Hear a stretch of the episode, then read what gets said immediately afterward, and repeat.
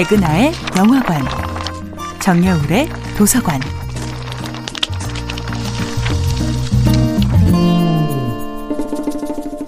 안녕하세요. 여러분과 함께 아름답고 풍요로운 책 이야기를 나누고 있는 작가 정여울입니다. 이번 주에 만나볼 작품은 마이클 온다치의 맨부커상 수상작 English Patient입니다.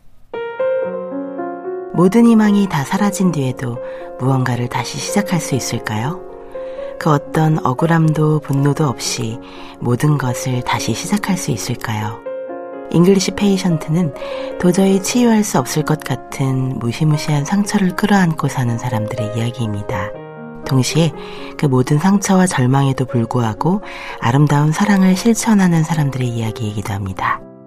제2차 세계대전의 막바지, 이탈리아 북부의 버려진 수도원에서 이야기는 시작되지요.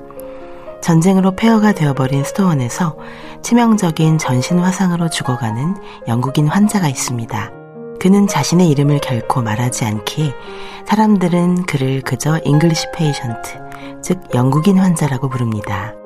이 영국인 환자는 온몸이 화상으로 덮여 있지만 사실 그보다 더 고통스러운 것은 그의 마음속 상처인 것 같습니다. 그리고 그를 놀라운 인내력으로 돌보는 스무 살 간호사 해나 또한 마음의 깊은 상처를 간직하고 있지요. 사랑하는 약혼자가 전쟁 중에 세상을 떠나버린 것입니다.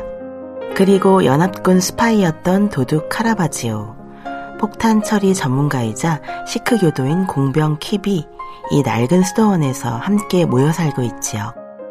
신혼미상의 영국인 환자는 심각한 화상을 입어 얼굴을 알아볼 수 없는 상태입니다. 의료용 모르핀 없이는 하루도 견딜 수 없는 상태지만 그는 너무나 침착하게 고통을 이겨내고 있습니다. 한편 전쟁의 포화로 약혼자가 사망한 뒤 모든 희망을 잃은 해나는 홀로 수도원에 남아 이 신혼미상의 영국인 환자를 보살피기로 결심합니다. 스무 살짜리가 유령을 사랑하기 위해 세상에서 떨어져 나오다니 넌 슬픔으로부터 너 자신을 보호해야 해.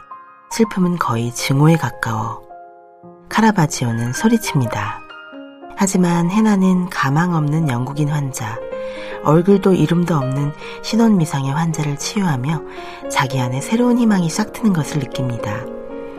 슬픔은 눈물로 젖어버린 마음에 피어나는 곰팡이처럼 보이지만 실은 말라붙은 토양에 내리는 단비처럼 해나의 메마른 감성을 어떻게든 살아있도록 버티게 하는 힘이었던 것입니다. 정여울의 도서관이었습니다.